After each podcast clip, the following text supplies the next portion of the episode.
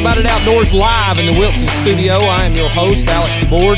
As always, and coming to me like he always does, Nick Wilson's bringing the thunder, and he's ready to bring the heat tonight. We got a special one for you. It's probably one of the coolest episodes, the long-awaited arrival of this guy, and we can't wait to get it underway. Y'all stay tuned.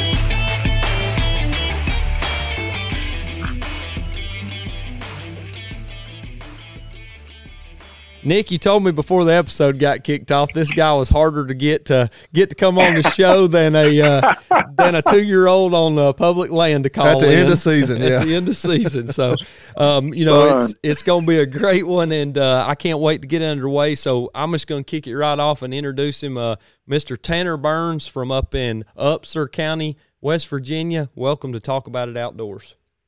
Hey, thank you, boys, for having me on. I appreciate it. Sorry, it's been uh, it's been such a struggle. Man, it's been well worth the wait. And after reading over your bio and everything about you online, it's been something that Nick got me actually pumped up about. And I'm not even a turkey hunter. Um, for anyone that doesn't know, Tanner actually completed the what is it called, Nick? The United gr- States Slam. the United States Slam this year with an Alberno Al Alberno. Alberno. Boy, I tell you what, I'm muck mouthed Alberto. bad tonight. Get that that Copenhagen an out. albino turkey in uh, Hawaii. And if you haven't seen the picture, we'll uh, definitely be putting that one out there for everyone to see. But Tanner, welcome to the show, man. We appreciate you taking the time out of your busy schedule to come on and be with us. yeah, thank you, guys. I appreciate it. Be nice to talk to you, boys, about uh, whatever we get into here. Ain't no telling. We got into a long one last night with Dave. so, He gets a little long winded. You just got to tell him to shut up. We ain't got that Wait. good a relationship with him yet. and too many people telling Dave Owens to shut up, right? oh God, yeah, there's probably plenty of people out there, but we like we like. oh, he got on talk. that. He got on that rant about public land last night. So Oh yeah, yeah. He uh, the old boy, you got to give it to him. Though he can talk now. I mean, he he he He's- may just seem like an old dumb turkey hunter, but he's pretty smart. he's a well-educated guy. Yep, He very, is. very well versed in his craft. I mean, he, Yeah, he he speaks is. it from all angles. He he. Yeah. I, I wouldn't care if they told me they had a king size bed, dude. I believe he sleeps on a limb over every night. Yeah, That yeah. dude- that He dude just- eat it. pitches, pitches down every morning. I, I agree with you. I guarantee you. Well, Tanner, you know, we we kind of gave a little segue into why we wanted to get you on, and, it, and it's not all about the turkey hunting for us, of course. That's the main thing that we want to hear about for sure. But before we go into where it started for you and being the youngest person to ever complete the United States Slam, and only 16 people ever doing it, that's got to be accomplishment that we definitely want to talk about with you. But right out of the gate, man, I, I just want to know a little backstory on you. Tell the people that don't know about you, where you're from, and, and what you do. Yeah, man. So I uh I grew up uh in the eastern panhandle of West Virginia and you know, got into hunting just like anybody else did, just small game hunting with with my dad and, and uh things like that and was introduced to turkey hunting. Uh my dad's not a turkey hunter. I don't know that he's ever killed a turkey in the spring woods as weird as that is, but was introduced to turkey hunting uh through a friend of ours, a farmer friend, and he actually got my start and called my first bird in for me. And uh, the full blown turkey obsession really started when I was in, uh, I guess it would have been my freshman, sophomore year of high school. I actually met Chubbs. If you watch the Pinhoti Project, uh, actually met Chubbs down in Alabama on some public land. And, you know, just as, you know, lucky as I could be, Chubbs just took a liking to me and kind of took me under his wing for the next 10 years and taught me how to turkey hunt. So that's really, uh, really how I got my start. And it wasn't just, you know, just random that we met each other in the woods. It was actually, so my gym teachers from high school were big turkey hunters and, um, they went down to Alabama every year and they got to know Chubbs through going there every year. And Chubbs would camp with my gym teachers from high school. And my gym teachers who, who actually taught Chubbs how to turkey hunt took him under his wing when he was a kid. So uh, as I got older, I finally, you know, this was like an old school turkey camp that you know not just anybody could come into. It was, you know, it was like sacred. It was a sacred group of them, and I finally, I guess, after my freshman year of college, I got them talked into letting me come down with them. And when I did, I I met Chubbs there in camp, and he just took a liking to me, man, and we started, you know, hunting together and traveling all over the country. And Chubbs did his slam in 2018, and I just finished mine. But uh, he's really who taught me how to turkey hunt and, you know, just showed me a whole different kind of admiration and love to hunting that I wasn't really exposed to. So that's uh, kind of a quick and dirty version of where I'm at right now. And that was only a short 10 years ago? Yeah, I met him in uh, 2012 was when I met him. Yeah, 2012. So, you know, sticking back in the days when you were growing up hunting, were mm-hmm. you, you going and camping with your dad and, and, and folks that, that were kin to you, I guess, in deer camp and spending time in camps then? Yeah, yeah. You know, we we always did a bunch of deer hunting. My dad, he's a he's a big deer hunter, and I, uh, you know, we would we would hunt together for deer. And but I started bow hunting. You know, I fell in love. I'm a big bow hunter too. I fell in love with bow hunting when I was in middle school, and uh, man, it was a it was a tough road because my dad wasn't a bow hunter, and I didn't really have anybody show me the ropes of bow hunting like I did turkey hunting. And uh, it was like it took me like three years to even kill a deer with my bow, and you know, I would get up, I would wake up. I had it so bad, I would wake up in the morning before school and hunt for like 45 minutes before the school bus came, you know, when the time changed and you could get a, you could get an extra hour in the daylight and, uh, and I would go hunting, but I was, I was a big bow hunter more so than a turkey hunter when I was growing up in, in middle school and, and high school and things like that. And I'm still a pretty big bow hunter, but you know, I got so much going on now. I kind of got to save all my time and energy to turkey hunt. But, uh, I guess bow hunting and and then the turkey hunting thing. I still turkey hunted when I was in when I was in middle school and high school, but it was always you know a lot of my hunting was on my own. Like like I said, bow hunting it was kind of trial and error. Like you know I just said when I it took me three years to kill a deer with my bow, and I don't think I killed a turkey by myself till I was in till I was in high school. So it was a lot of trial and error on my own. I didn't really have a lot of people showing me how to do anything before I met Chubb. So it was all just me rambling around out there, just screw up after screw up. you know how it is oh, when you're a young hunter. Yeah. Well, and what a yeah. you know what a blessing it was for you to get hooked up with him and, and spend the time oh, you did in the woods. I mean, we. Oh man, yeah, I count my lucky stars every day. You know that he just that he took me under his wing. Man, it was kind of like it was meant to be or something. I don't know. It was weird, but I do uh, feel very blessed to you know he's one of the best, if not the best, turkey hunters in the in the country, and to be able to to, to learn from him is just really, you can't put a price on it. Do you think that without Chubbs, you would have ever had the desire to chase the the forty nine like you did? Oh, there's no way. No, I don't even know where my life would be without Chubbs. I mean, Chubbs pushes me to do all kinds of different stuff, but I mean, he he changed it completely because I wasn't you know, my family didn't travel or, or anything like that. Didn't hunt out of state, nothing. And then I met Chubbs and you know, started traveling and fell in love with traveling and, and fell in love with turkey hunting, just really seeing his passion to turkey hunt. And it just, you know how it is when you're around somebody that's passionate about something, it just rubs off on you. And, uh, that's how it was, you know, when I met him and, and saw how he turkey hunted and saw how much he, he loved the bird. And, uh, really, you know, it's, it's really meeting him changed, changed the course of my life, especially the slam. I would have never, I would have never even probably heard about the slam had it not been for him. So just one of those one of those chance meetings, man. It just changes everything for me.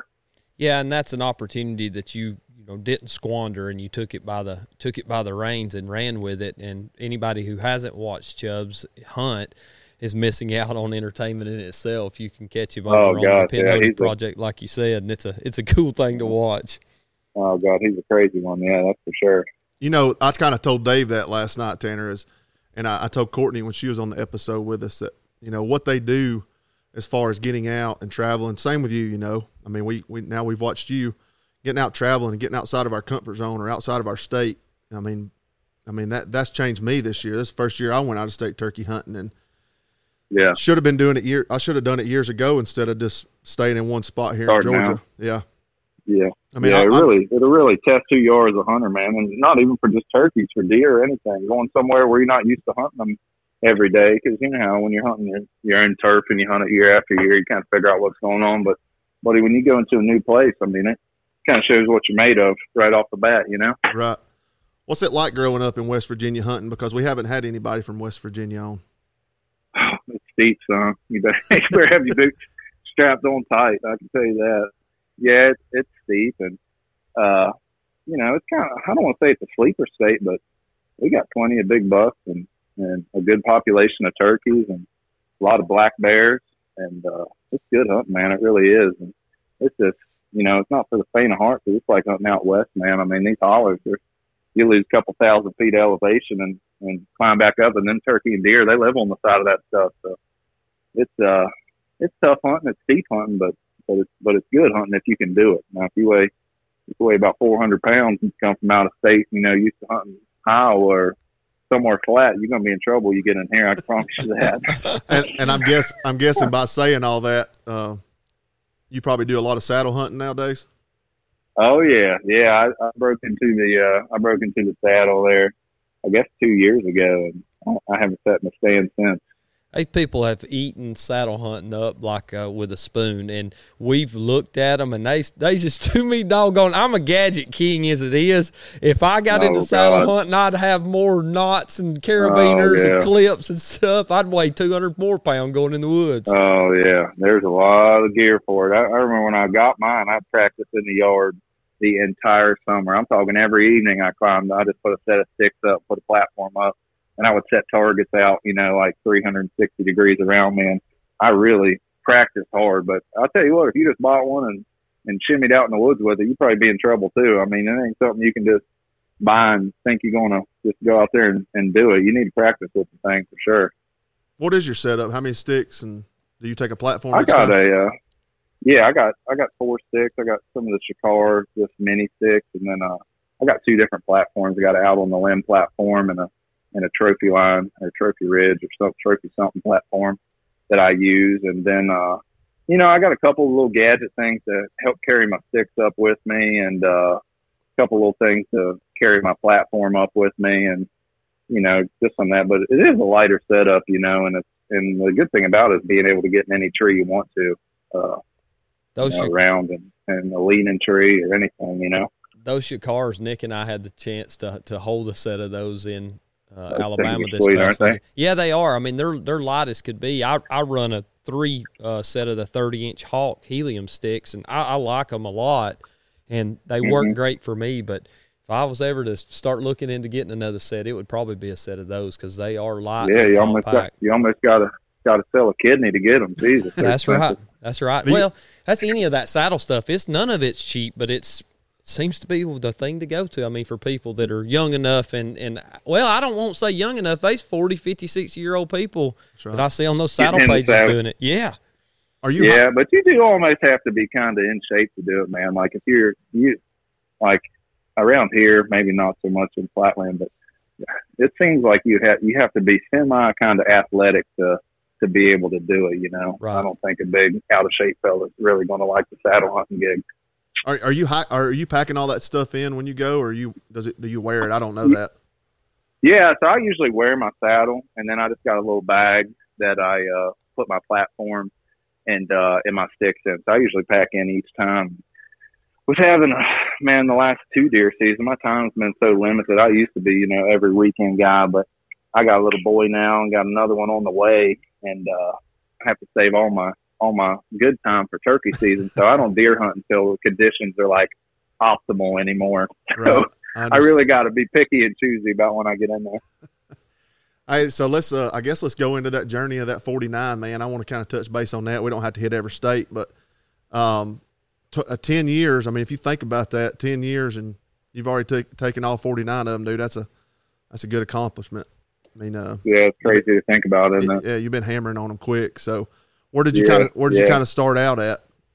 Yeah, so I started. You know, my first out of state trip was in Alabama, obviously, and uh, and you know, I've said before, I really didn't have any intention of doing the slam. You know, I just like traveling to turkey hunting, and like I said, I met Chubbs down there in Alabama, and uh, hunted one year in Alabama, and that was my first out of state trip, and had a real good time. And I came back the next year, and uh, same thing. You know, hunted Alabama again, had a real good trip. Well, Chubbs at that point, I think this was 2013. Chubbs had not started his U.S. Slam yet, and he went out and hunted the Black Hills every every spring in May for turkey. And uh, I was getting ready to drive home uh, from Alabama, and he came up to my vehicle. He said, "Hey, man, if you can get a week off school uh, beginning part of May, he said I'm going to Black Hills. I'd love if you come with me." And, you know, I almost just fell out that he even invited me. And I was like, dude, I'll make it happen. I don't care what classes I got to skip. I'm coming. And uh, so I did. I went out and hunted the Black Hills, and man, I really fell in love with like that whole western western turkey hunting that first trip. And uh, so I hunted that Black Hills that first year, and then at the end of that first first year that I hunted out there, Chubbs had decided he was going to do his U.S. Slam. So you know he was going to start chasing states, you know, six, eight, ten a year. And uh, I would really just tag along with him on his Western trip that first like those first couple years, like 2014 and and 2015. I would go out west with him when we would hunt two or three states, and I really didn't have uh, any intentions of doing the slam uh, even then, you know. And before you knew it, I was like, I don't know, I'd probably had 10 states in. I started hunting like some bordering states around West Virginia. I would hunt Kentucky and Ohio. So probably around 2014 or 15, I had, you know, close to 10 states. And, and Chubbs, uh, he kept pushing me. He's like, man, you need to do, you ought to do the slam. He said, you could be the youngest ever to do it. He said, if you start now, he said, you could finish by the time you're 30. And I was thinking in my head, I'm like, there ain't no way, man. And, uh, so eventually, I think it was probably about the spring of 2015, I got real serious about it. And that was when I started traveling to eight, ten, twelve states a spring and, and knocking them out. So that's really, you know, the, the quick version of, of how I got started in it. But, um, you know, I had, I had a couple springs where I would hunt 11 or 12 states and I think the most I ever did in one year was, was 12 or 13 from that point on. So, you know, I did it, I did it relatively quickly. I'm not sure that was a good thing or a bad thing, but it was, you know, if you think about, you know, I, it was not even 10 years ago that I first met Chubb. So I'm, I feel like I'm still relatively new to even turkey hunting, you know? At what point during the, you know, the beginning of it, did you get involved with Dave? Uh, well, so Dave and Kenny actually got involved with each other through turkey calling contest. They, uh, they met each other at a calling contest and that's actually, that's, that's actually why Chubb started the slam. He met, he met Dave at, at Georgia or Alabama and and they kind of could tell that they were like-minded individuals in the way they turkey hunted and just the type of person they were. And Chubbs told me, he's like, man, there's this dude Georgia. He's trying to kill a turkey in every state. And at this point, like only like six people had done it, you know, when Dave was working towards it. And, uh, he's like, man, wouldn't that be cool if heck? And Chubbs, you know, Chubbs was, was 35 or 40, but Chubbs was such a big turkey hunter. When he decided to do the slam, he already had like 20 states in. And that was just because, you know, he had traveled for a long time before that. So he really had a leg up on, you know, right. starting the thing because he was starting already 20 states deep. But really, Dave was his inspiration. He met Dave, and then uh, I think they started hunting together in like 2014 or 15. They took a couple trips together, and I think I think Dave finished his slam in maybe 16, 2016 or 17. So when you and then Chubbs won Chubbs won far behind him in 2018. So when you really first when you first met uh, Chubbs, you really had no the, the Pinhoti project wasn't even born yet. Oh no, they didn't start yeah. that till yeah, they didn't start that till years later. Yeah. Years later. Yeah. And then uh we started hunting together. I think Dave and Squirrel and I we all got together in Idaho in maybe 2015 or 16. We hunted out there together, and you know, we it's like we got a you know a little tight knit group of us, man. It's like five or six of us that that you know turkey hunt the same way and and get along real well. So it's a it's a cool little group to be associated with. It really is. Let, let me ask you this, Tanner, because I've heard Dave say this, and I heard Chubb say this on another podcast. Did you did you feel like that if you had it to do over again, you'd slow it slow it down and?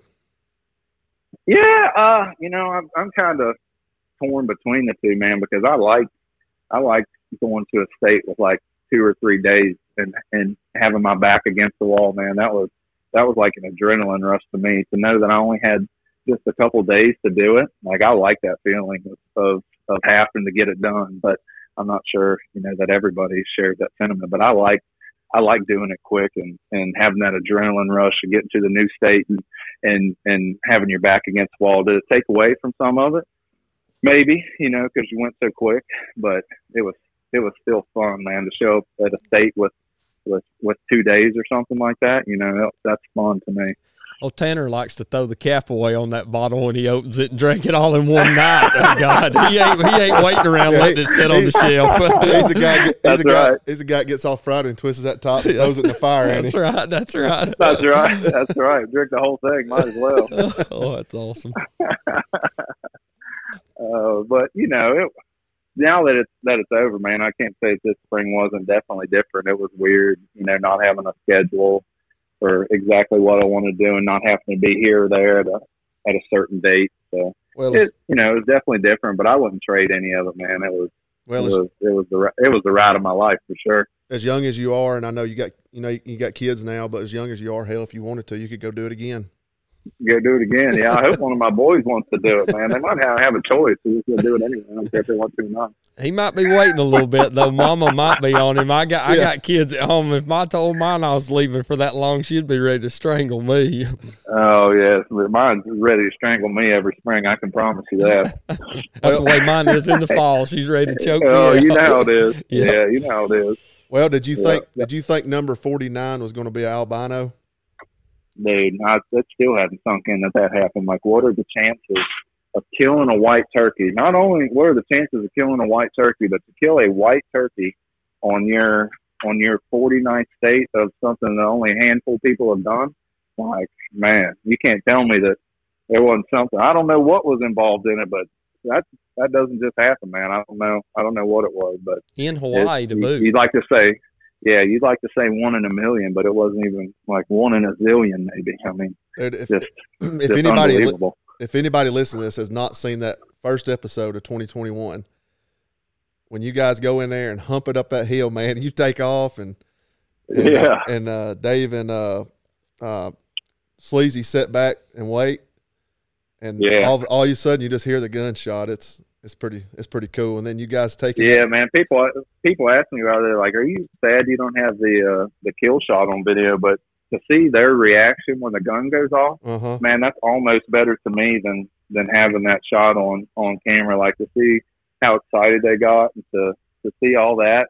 Like when that came out, that was just so cool to me to be able to to be able to see how they reacted to the shot. I would almost go as far as to say, Tanner, you probably hold two records with that bird. Probably the youngest guy to kill the slam, and probably the first guy to take one into a hotel room and hang it up and dry it out with a blow dryer. Son, that was a that was a couple. That was about a four hour long process. I mean, by the end of it, it was it was brutal. But he was in he was in rough shape, and you know, being a being a turkey taxidermist, I was I wasn't about to freeze him with all that blood on him. So I took that took him into the shower with me and and uh and and rinsed him off with hot water and then hung him up and and blow dried him. And I had, I had him pristine, but it took about four or five hours. Oh, that sounds like a old slasher movie or something. That's, Oh, that's my got to be a mix Oh, yeah. for a movie. That, oh, y'all need Can to you, ima- remake can you imagine uh, the the housekeepers just knocking on the door and seeing that whole thing? Three, you know, three, happening there? three grown men in Oh, there God. with a with a bird strung up. oh gosh, yeah, yeah. But you got to do what you got to do. Oh gosh, that is awesome. Well, and and take us into that a little bit, Tanner. You know, and, and I guess it's more for people out there that are listening. We've had some former tax, our current taxidermists on some former episodes that have talked to, through it a little Mm-hmm. bit. But let's say a gentleman flies to, to South Dakota from out here in the east, and or anywhere in the Mm-hmm. country, and he's killed a bird, a color phase, or just a bird that he wants to get mounted. What is the Mhm. prep work that they need to put into getting that bird prepped the best way to have the best mount done?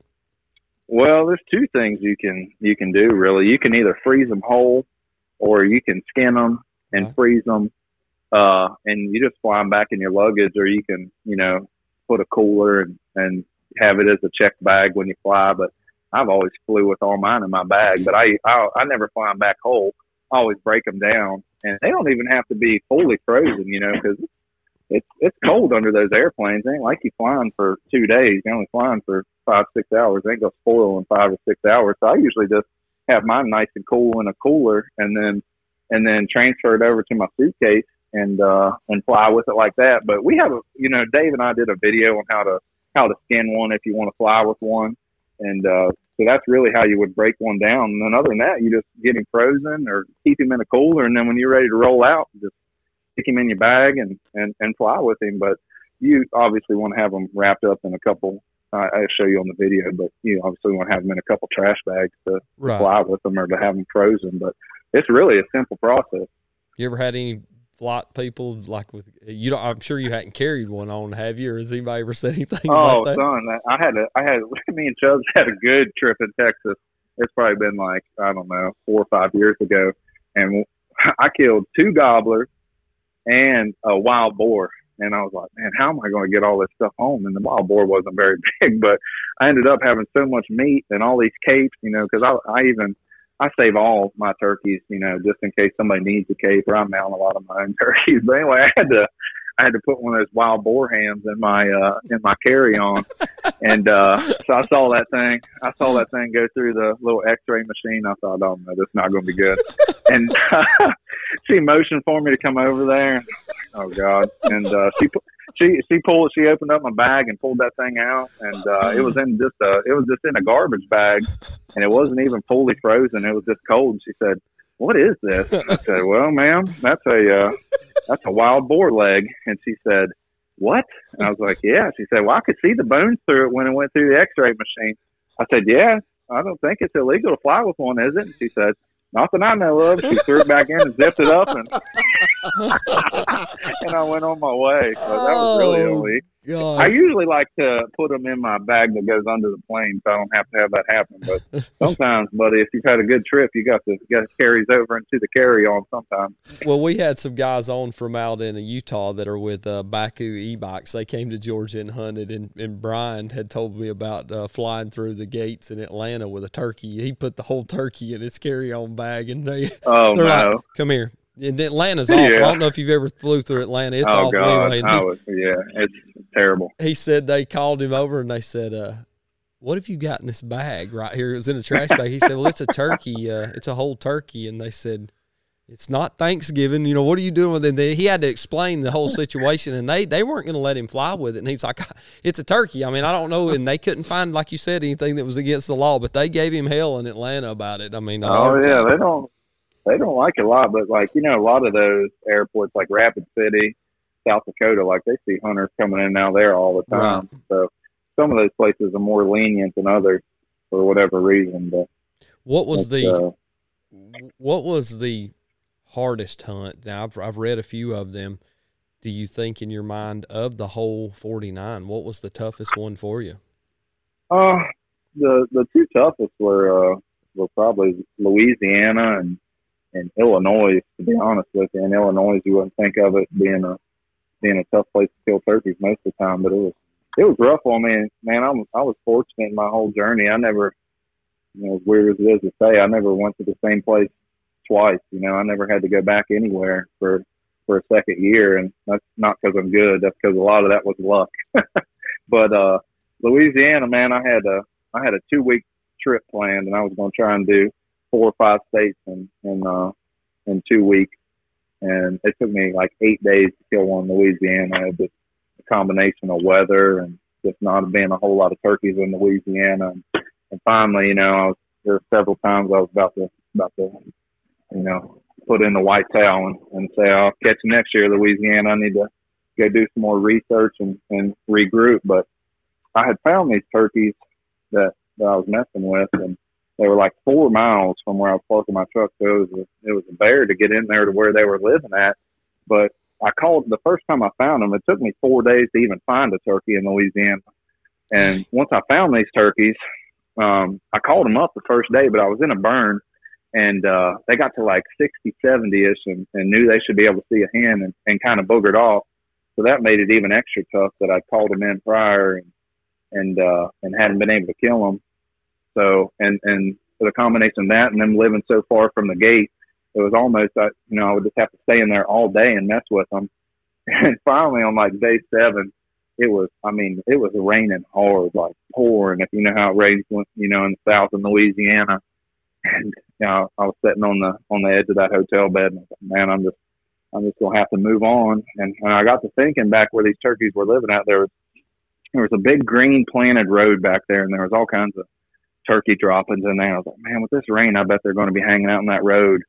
And uh-huh, I, hu- I, I hiked back there those four miles and it was a torrential downpour. But sure enough, son, when I got all the way back there, those those two gobblers were out in that at that in that green patch in that rain, and about a three hour crawl later, I was finally able to get in shotgun range of them and kill one of them. But it was it was a teetotal disaster from from start to finish. But it was it was probably one of the most rewarding when that I still remember when that gun went off, man. Just the the excitement to, to get that one to get that one done, especially in the conditions and and all that. It was it was a special special state for me. And yeah, Illinois was along the same lines, only it was it was day four of that one. But Did I you was after some turkeys also had.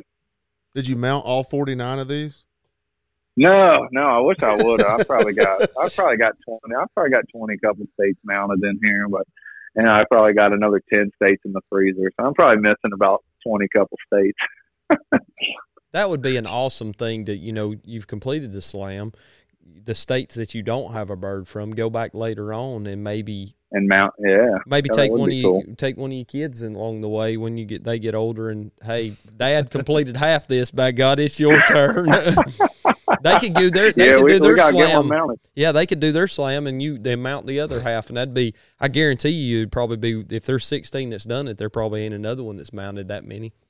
Oh, there ain't no way. Yeah, it's, yeah. Any excuse I can I can come up with to get them and me turkey hunting, I'll I'll try it. I can promise you that. Was most of these on public land? Yeah, I'd say eighty percent of it, you know, and the others that weren't public land was was either you know a friend of a friend or somebody I knew, or a lot of it was beating on doors, just depending on what part of the country I was at. If that was something that I felt, you know, was different, you know, like the Northeast usually had pretty good luck, and out west usually have pretty good luck door knocking, but you really can't do that in the South and around here where I live at. So You got that it was a combination of all those things. But most of it, most of it was uh, most of it was public, you know, for the most part. But did have an occasional landowner that would give me posi- uh, permission or somebody I knew along the way. Do you think, Tanner, that it would have been different? Let's say 2018 to 2028, trying to complete the slam, as far as the way it would be documented with the social media and craze the way it is today and everything. Do you think it would have been different for you or harder?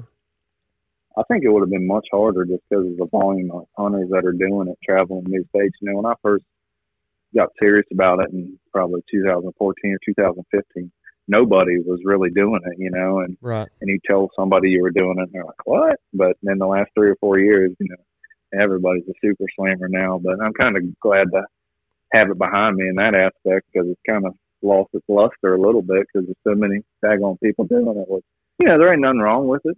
There ain't nothing wrong with everybody trying to do it and, and that kind of stuff. But I'm just happy that I got done with it before you know the the craze really got going. But what's different hearing, you know, guys like you and Dave, and I'm sure if we got Chubbs on and hear, hear him talk about it, there's a different kind of achievement level to it because of the passion and the drive that you have to hunt turkeys. Whereas we've heard stories of folks that have completed the slam, they didn't even care about the bird itself. I mean, they just wanted to do it for acknowledgement and completing something. And it's just, I guess it's kind of like killing a deer in every you know state that you could, or killing you know completing a, a grand slam for whitetails or whatever. A lot of people are just doing it for the accolade and not for the you know the adventure of it. Yeah, yeah, and I'd say, you know, I can't put a number on what percentage, you know, that that of people that that are doing it that are that are like that. But I would imagine there's there's not a whole lot of them that are that are just doing it for, for the love of the bird and, and the love of the hunt, you know. And uh, that's that's really a shame, but the day and age we live in, man. Oh, it is, and that's something you know. When Nick and I go back through episodes, we've always tried to find the root of where people get their passion from, and for you, it was derived just out of you know sheer want to go and hunt turkeys somewhere. As now they're looking, oh, I can kill a turkey in forty nine states and get my name on a list of people that's not that long, but it's just a different i mean a different mentality people have now they want to kill the biggest buck in a state they're going to do everything they can to try to do it they want to kill a turkey in 49 states they want to get a million follows on a tiktok video they made about their wife eating glitter in her cereal in the morning or something. They just want that Yeah. 15 minutes of acknowledgement and then they don't care anything about it anymore. And it's, it's a sad Yeah. way to look at it, but that's the shame of the world that we're in now. And guys like you that carry it and you tell the story in a very positive manner in any way you've told it. And I've listened to you tell it parts of it in different aspects. And it's just neat to hear somebody that really has that passion. Just like with Dave, I mean, he, he tells it in a positive manner and it's a love for the game. It ain't, it ain't about the end. It's about the journey as you went. Yeah, man, the, journey was the the whole thing about it, and, and I hope you know anybody that's doing it, you know, sees that, and you know, even though I did it quick, you know, I didn't I didn't have my head down the whole time, man. I you know I soaked it in, even though I was I was moving quick, you know, through it. I, I didn't forget why I was doing it, and I you know I hope people now that, that are doing it don't forget either. But Did your dad think Yeah. you was crazy when you told him you wanted to do it, or did he kind of get behind you and support you? Uh, he supports me anything I want to do. Right. Man, he all, he still thinks I'm crazy. You know, and I can't. You know, I- he's like he'll tell people he's like I don't even know where he gets this from. You know, because you know I'm just I'm just eat up with it more so than he is. But you know, I, I'm kind of like that in anything I do, whether it's taxidermy or sports or whatever. I've never been like naturally good at anything like related to hunting or sports or anything like that. But I tell you what, I, I will practice and I will keep going until I get good at it. That's a good thing about sports and turkey hunting. Like if you practice a lot, you you may not even be good at it. You just get decent at it, and that's the boat I'm in with anything in my life. So I, I was never even naturally good at taxidermy. I just did it so much that I became decent at it, and that's that's kind of the same with turkey hunting or, or anything I've done. I just I don't have any quit in me. That's that, that'll help you in a lot of facets of your life. Very much Did- so. Did you start that on your own, Tanner? Did the taxidermy? What do you mean? This, uh, Tax- the this taxidermy? oh, the taxidermy. Yeah. yeah, yeah. I just knew it would. So I, I went to school to be a, a school teacher, and I still teach school. But uh, I knew it would be a a good second job for a school teacher, and I knew it would pay for a lot of hunting related things. So I just, you know, kind of started doing it on the side just to have some extra cash, and now it's turned into something more than that. You know, just a full time gig almost. But it's uh yeah, I, I started it just to just to have some money to pay for my hunting trip, and it, you know, it blew up every year since then. So How many de- do you do deer, turkey, or just anything that somebody wants mounted? We've Yeah, seen some yeah, I- coyotes I- I yeah, I mainly do uh deer and and bear and turkeys, but you know, I started off doing more deer than anything. I think year before last we took in like 110 deer, and when I say we, I just mean me. right. and uh and uh this past fall we took in 90 but uh man i took in a 100 turkeys to mount this spring so i don't know how many deer i'll be taking in this fall. No wonder you couldn't get on here. No kidding. oh my god. Yeah it's uh it's crazy. There's a lot of early mornings out here and a lot of late nights It's, with my with my little one. I try to i try to work when he's sleeping you know so i get out here extra early in the morning. I'm out here late at night. I don't want to miss anything with him but i got so much to do. It's hard to find time. And you're and you're a teacher. Yeah, High yeah. school? And I'm actually I teach middle school math, actually sixth grade math. Oh God. But uh I bet Oh, that's yeah, a, a room not- full of emotion. oh god, yeah, they don't mess with me too much. You gotta really you, you gotta know how to handle middle schoolers. I always make it a point to kick over a trash can or to throw something across the room on like day one or two, and then they do not mess with you. I promise you. If you're a middle school teacher and you listen to this. Flip out on somebody day one or day two, that won't mess with you the rest of the year. oh, that is great. Yeah, you gotta you gotta set the tone set the tone early. Kick over a trash can or, or do something crazy. But anyway, I'm, I'm also in the process of getting certified to drive school bus now because I think if I drive school bus, uh, you know, I'll still have insurance in retirement, but I'll have all day during the middle of the day to work in my shop. So I'm I'm thinking about going that route right now. But Then you get more time Yeah, to turkey hunt. yeah, well, I don't know if I get more time to turkey hunt, but I would get the middle of the day because I think you're done with your bus run by like eight thirty. Then you don't have to be back till three, so I could hunt from like eight thirty yeah, one I can see it now. have you Oh yeah. have you ran the, have you run this business plan by Chubbs yet? Uh, no, no, I think eh, I have talked to What, it. I want to know what Chubbs' reaction is Oh god. when you tell him you want to drive a school bus.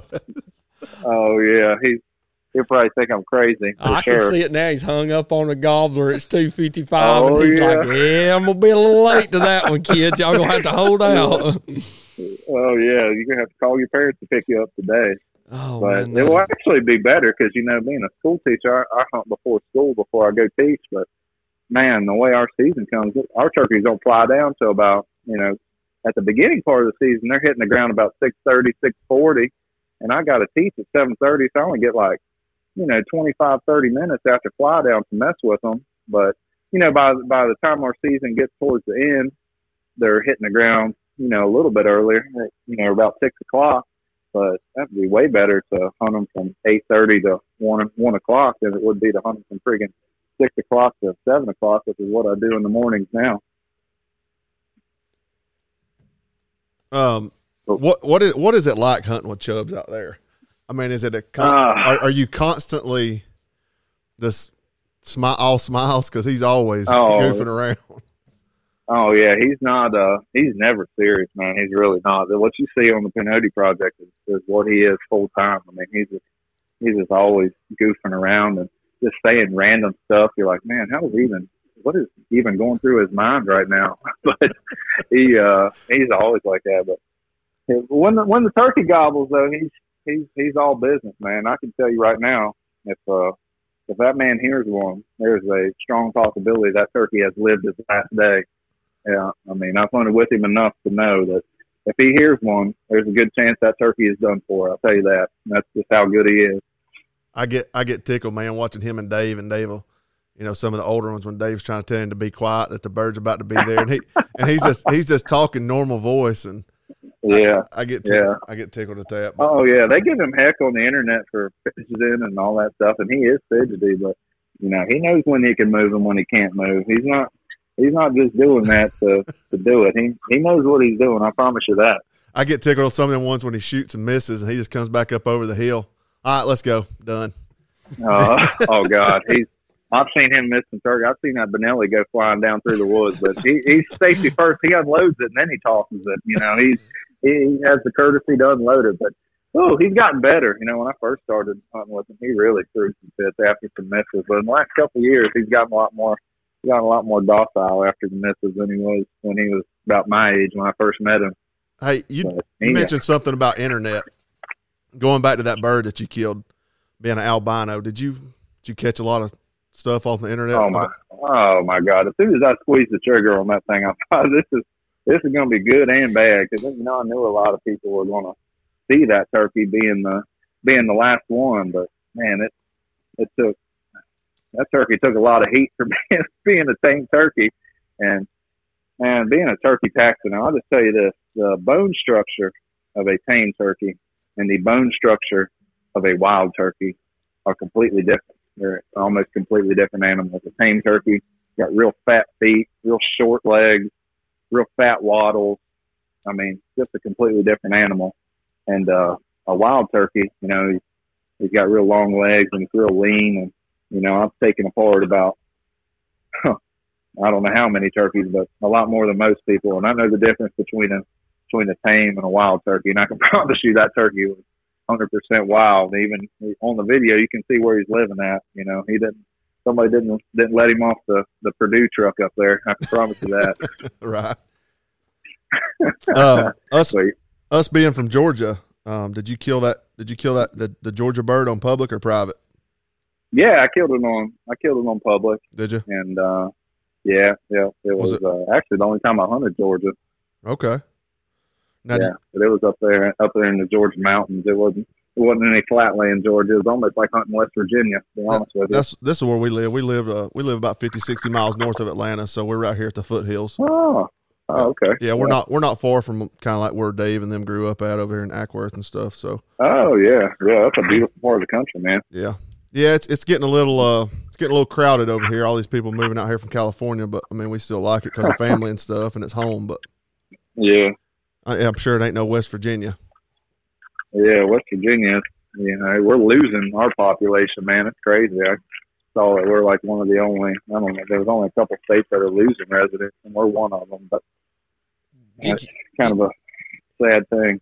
Did you ever do any ginseng hunting when you was a kid growing up in West Virginia? You remember that show that was out, old hunt and sang all the time. I always Yeah. ask folks if they ever, if you ever found any.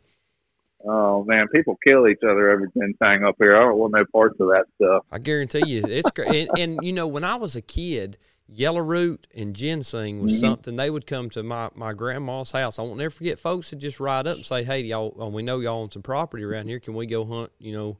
In hell, they wasn't no season. I, if they was, I didn't know it, what it was. And I always asked my grandma, you know, what do they go look for that for? She said, I don't know, but I've heard they'll fight over it, so I'll just let them go hunt it if they want to. She said, I don't care nothing about it. So Yeah, there's people up here, man. Their whole income comes from comes from ginseng, you know. And I can't remember what the season dates are on it, but there's people get busted all the time for digging it early and whatever else you can get in trouble for with ginseng.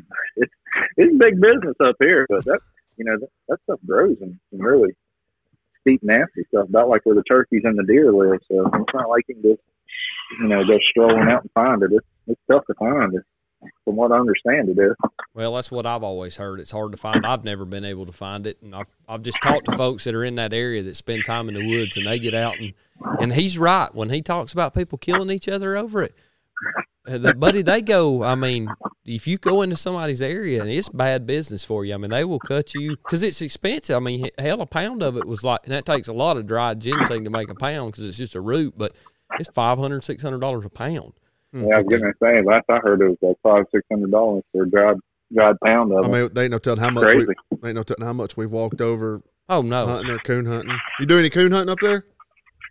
You know, I did when I was younger, but uh, Yeah, that's the us big too. thing around here, the big thing around here is bear hunting. We have bear hunting with dogs, Yeah. and that's like that's like what that's people's major thing in the part of West Virginia I'm at is, is bear hunting with those dogs. I mean, it's like first morning or hound season is like Christmas morning. You see them going down the road with the dog boxes, and it's uh, and they get fights over that kind of stuff too. And that's that's not my thing. I don't. I'm not.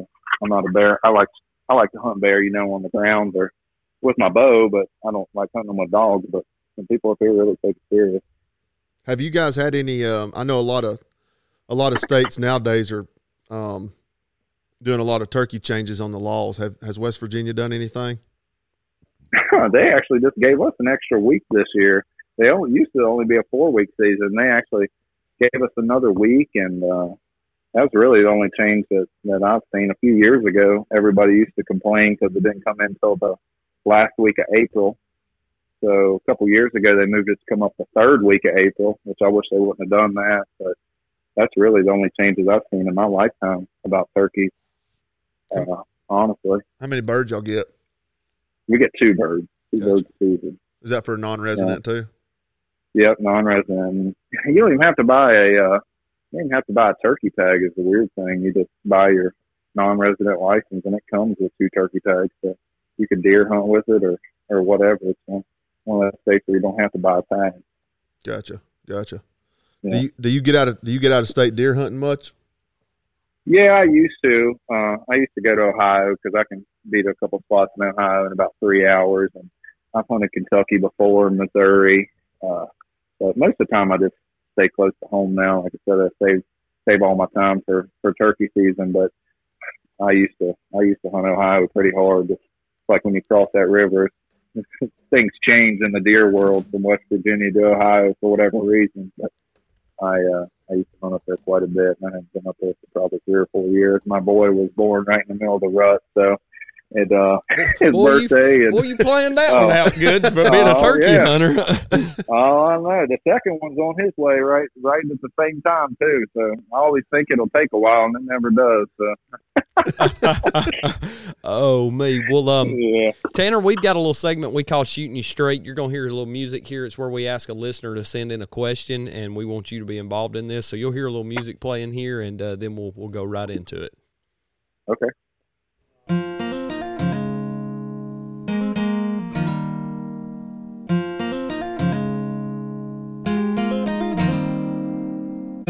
This week's Shooting You Straight segment is brought to you by Williamson Brothers Barbecue of Canton. Stop in off exit 16A of Highway 575 or call 770 345 9067 for all of your barbecue and catering needs.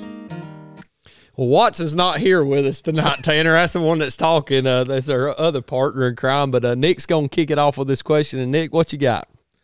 Tanner, give me your top five favorite states to turkey hunt. Oh, it's gonna be tough. Uh, top five favorite states to turkey hunt. Okay. Um, anywhere out west, man. I like Idaho, New Mexico. That would two that come to mind really quickly. Idaho, New Mexico, of course, West Virginia. One of my favorite places, not the favorite place to hunt. Uh, I go to Texas every year. Not that that Texas kind of holds just a special place in my heart for for hunting, just because it's kind of like a almost like a family trip. Me and Chubbs take down there every year, so that would probably be one. I guess that leaves me with one. probably Iowa, just because of the sheer volume of turkeys. So if I had to pick five just off the top of my head, I think that would be it. Gotcha. I'm gonna throw one more in there. Favorite favorite uh, species of bird to kill Uh, or to hunt? I should say hunt. I shouldn't say kill. Man, I know a lot of people when they are asked this question, they always say, you know, easterns, but I like mountain Merriams, man, out west. That's my that's my favorite. One seems like once you start hunting them things, they just get in your blood. And and uh, you know, I'm not talking about one that lives on a private ranch. I'm talking about a public land mountain Merriam. You know, it just doesn't get any better than that for me. Me and my buddy went out. My dad went out for the first time this year. That was our first destination was South Dakota Black Hills. And man, we we whip you quick, won't they? dude, we were there for three days and got our butts handed to us. We we were we were Yeah. probably averaging close to ten miles a day, and man, when you just thought you got on that bird, man, the next time he gobbled that son of a gun to be two miles away. Yeah, it's amazing how quick they can move. I, it- It's, un, it's it's unreal. it's I learned so much in just those short time we was there, but I'm looking forward to going back Yeah. out west too. I, I love that. I love that like almost I call it a pin raised gobble sound.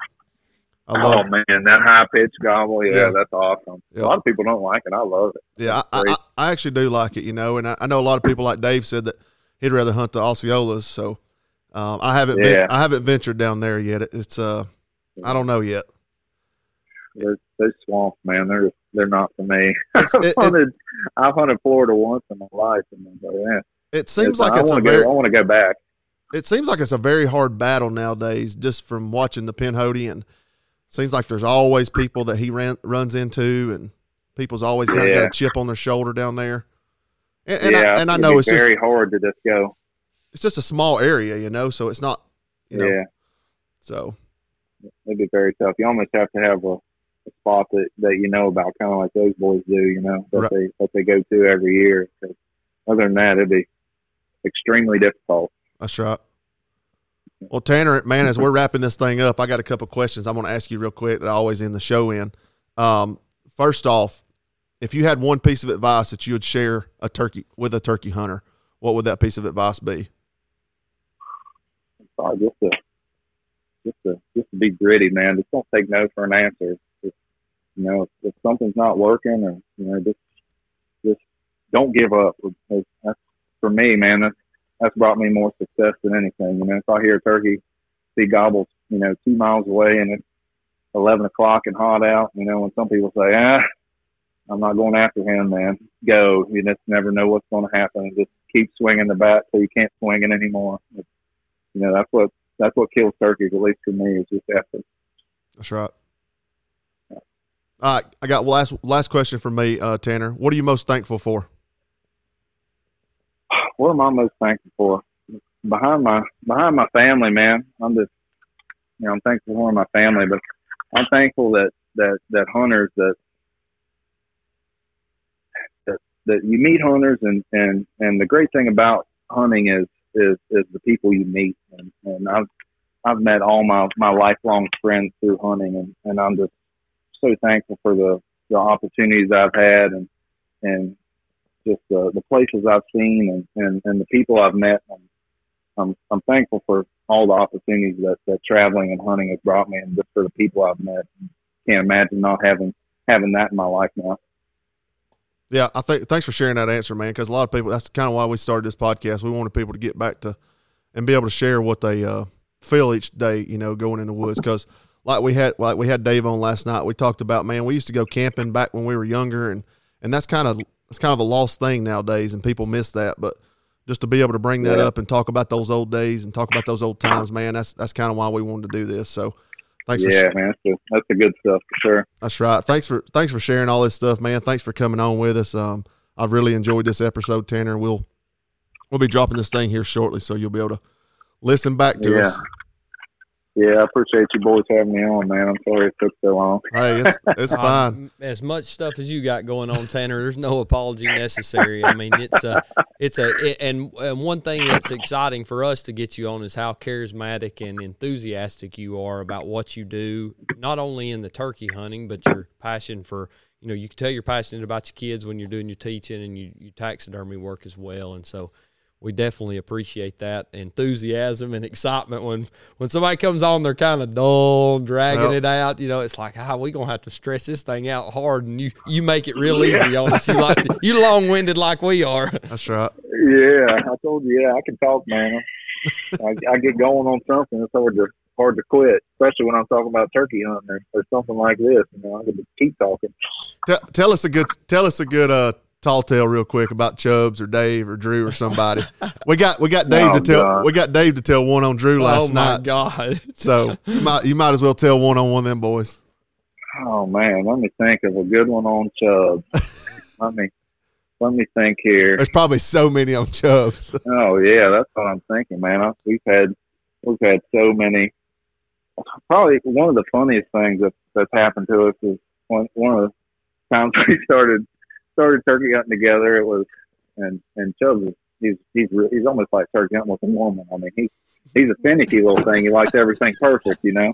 And uh oh god i Man, hope he we- listens we- to this Oh yeah, me too. I hope he does. And we haven't been hunting together very long, and we got drawn on this draw hunt in Mississippi. And I was going down to Alabama to meet Chubbs, and he's like, "Man, you need to get you a good bike." He said, "We're gonna we're gonna bike into this place." And he said, "I got me a big mountain bike all set up." And he said, "I got." He had all these holders on it for his gun, his vest, and stuff. And dude, I just went to Walmart like the day before and bought this like this mountain bike that I could ride through or whatever. And he was making fun of me like the whole way there, like, really, that's the bike you bought? And I'm like, yeah, dude, I'm not going to go drop a thousand dollars on a mountain bike that I'm using for one hunt. So anyway, he was he was he was making fun of me the whole the whole way down there, and sure enough, dude, it's like three o'clock in the morning, first day, and we're mountain biking into this spot, and uh, I hear this puff of air from behind me. I was in front. And I hear Chubb, I hear Chubb start cussing, all kinds of stuff. And his tire had went flat on his bike, and uh, and it was just like a slow leak on it. So so he rode that thing on the frame the whole way in and out of there, and I rode behind him, and I laughed so hard the whole way because he was riding that on that bike tire on the frame, and it was just. You know, he had gave me so much crap about it. It was, it was, it was very funny. Little- little I karma could, I could coming tell you about ten more of those. Yeah. oh it was gosh. That's the good stuff, man. Yeah, yeah. I got some. I, I should post that picture on social media. You know, if you watch much of the Pinhoti, you know, anytime Chubbs gets real frazzled, his hair gets crazy. What hair he has left, and uh, I got a picture riding behind him with that flat, flat mountain bike tire, and his hair sticking up like in the wind as he's riding. it's so funny. I look at it still to this day and laugh at it. oh Yeah, man was- That's funny. that was a good time there. Yeah, well if you ever pass through georgia tanner and need a place to crash you holler at us and we'll uh, we'll yeah. I you up appreciate it. we'll pile up Yeah, there. you boys ever ever feel like climbing some mountains? You do likewise.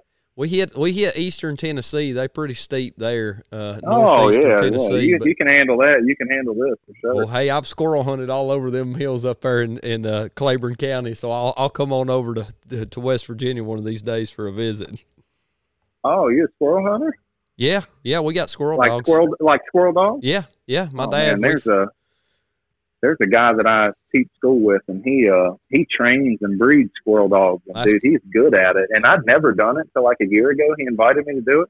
Man, that's fun. It's Yeah. a lot of fun. yeah, my dad's had squirrel dogs, uh, Feist and Mountain Curs, um, since I was That's what he has. That's what he's got a mountain cur. he. Uh, what's his name by chance? It's Adam Loudon. I don't know if you've heard Adam. Loudon. Chuck Loudon's his dad. Yeah, I yeah, hunted against those guys when I was a kid. Yeah, I hunted against way. them. Yep, my my cousin Danny uh, was was uh, one of the chairmen on the original Mountain Cur Breeders Associations, and Adam and Chuck. Now you talk you talk about names in the squirrel dog hunting world. Them boys right there have been in it for a long time. dude, I feel privileged to have hunted with that guy. Like, you know, I didn't.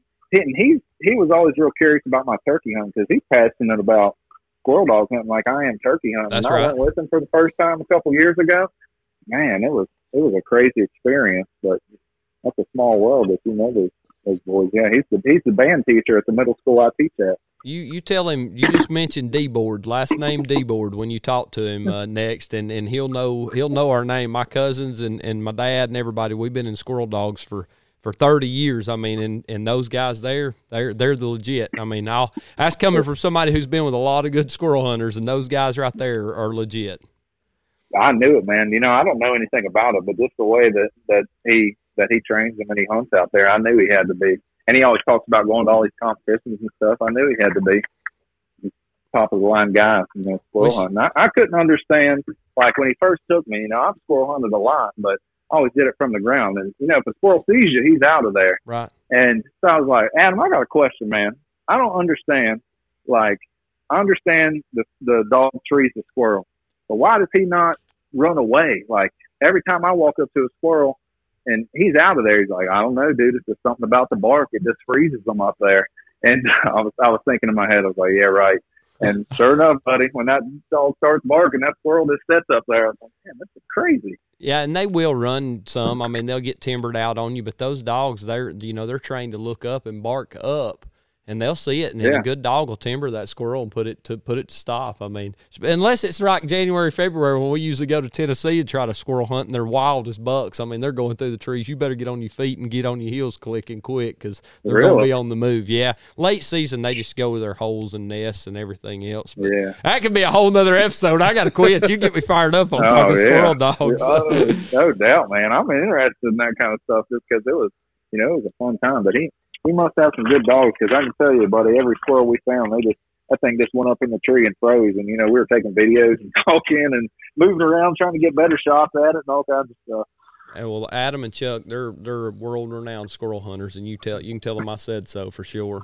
That's crazy. Yeah, I'll have to have to text him this evening and tell him that. I kind of got him into turkey hunting, man. I took him. Uh, we went a bunch before school this year, and and we actually got him his two turkeys uh, in the spring this year, and he's eat up with it now. So uh, he's made a turkey hunter out of him just from just from seeing what I've done and just talking to him about it. So that's pretty cool.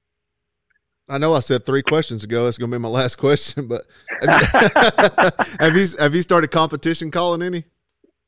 No, no, I I doubt I'll get into it. I've uh, I I've started getting into competition taxidermy with my with my turkeys, but that's that's about it. I think you, know, Okay. you have to just have to spend so much time with that with the calling aspect of it. I've just never got into it, but uh, you know, whereas a lot of those boys like Dave and Chubbs, their their passion outside of of turkey hunting is the turkey calling. Mine's mine's turkey taxidermy. Right. It seems like you know, it seems like all turkey hunters, man, they're either into the calling or pattern their gun or, or some other facet of it. So for mine, it just happens to be taxidermy. Yeah. You going to be up at uh, Yep. NWTF this year? Oh yeah, that's where the, that's where the white one's going, man. That's the one I'm going to compete with. So I'm not going to share any pictures of it until the until the competition. But you see a white one up there, you know where it came from. Okay. Okay. Well, we'll be look, we'll be looking for you up there, man. We're going to try to journey up there. I'll, I'll tell you, I Yeah, got I got to say one more funny thing about because I forgot this. So the la- the Mountain State Kennels, which is Adam and Chuck's kennel name, Yeah, Mountain State Apache. My buddy Shane owned that. Shane Stevenson owned that dog, and I hunted with that dog before Mark bought him in, in Mississippi. And I had a dog out of him named Jag. That was a. That's just. It's a small world right there, buddy. I'll tell you that is small circles right there because those guys are they're legit. I hope. Oh man, that's that's crazy. I just I'm sitting here baffled with that. When you said that name, I was like, because they're. I mean, to me, they're some of the they're some of the higher ranked guys in the squirrel dog community. They, but Chuck's been doing it for so long. I mean, I can remember back to the old Squirrel Dog Central. Before Facebook, it was Squirrel Dog Central and squirrelhaters.net. That was two websites you could go on forums and talk smack. And I remember those guys being on. That's just Sandra, I'm gonna have to leash you. I'm gonna have to leash him up. got me He fired thought, he thought all we was gonna be talking about is turkey hunting on here, and he was all depressed and down and out. Oh god, that got me. Mentioned squirrel and he perked up big time. There it is, running up beside the wall right now. Where's my where's my crack corn at? I'm getting out of here.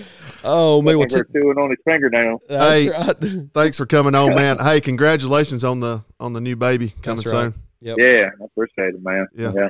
So- uh, I'll hit you. I'll hit you back up when the episode drops, man. It might be a week or so. So, yeah, boys, I appreciate it. Y'all have a good weekend, and a good evening. oh, you All do right. the same thing, Thanks, Tanner. Tanner. We'll talk to you. Yep. Yep. All right. See. All right, man. Everybody, Tanner Burns, the youngest United States slam on turkeys You got that right. ever.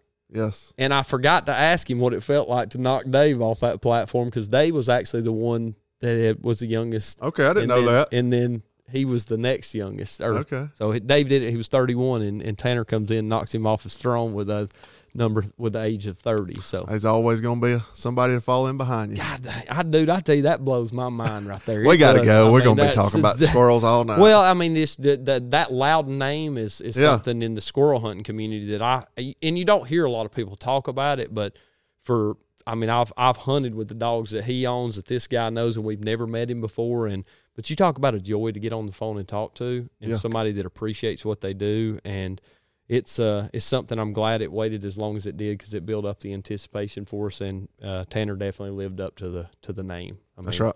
Anybody listening to this episode, don't forget um, August 20th, 20th, 21st, 22nd, GON Outdoor Blast, Emerson, Georgia. Come see us. Yep, we'll be there with the Southeast Wildlife Innovations guys right in the front booth, and that that event's actually sponsored by our last episode that dropped the uh, the million dollar buck challenge. Yep. And we'll be there. Looks like we're gonna have some guests coming into town for that. Uh, Levi Wilson said he might gonna drop in, and then Matt Jennings from the game said he's gonna come over and visit. And hey, there might be some special episodes come out of that show, and we can't we can't wait to get over there and actually get in front of people and and you know put some names to some faces. All this support we've had out there. So if you're know there what- in the area, come see us. You know what's sad?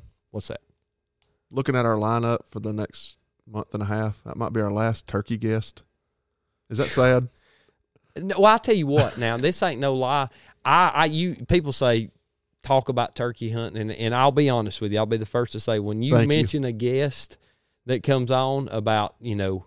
Oh my God! Another guy I got to talk turkeys about, but it's always to me when I hear the passion that gets you know, and I've talked to you for years about it. You Yeah. and I've had these conversations. I don't mind listening to somebody that's passionate about it. I don't want to sit there and talk tactics. Yeah. Tell me the backstory behind it. I don't need to know if you're using a Yelp or a, a Squawk Box or whatever it is you're choking Grandpa's on. old wing bone? Yeah, well, I got one of them. oh man, that was that will probably go down in history as the greatest thing ever you've ever said to me. You're over there trying to learn how to use a trumpet from a seven-time Grand National champion. Alex is over here sucking on a dang dried out wing bone.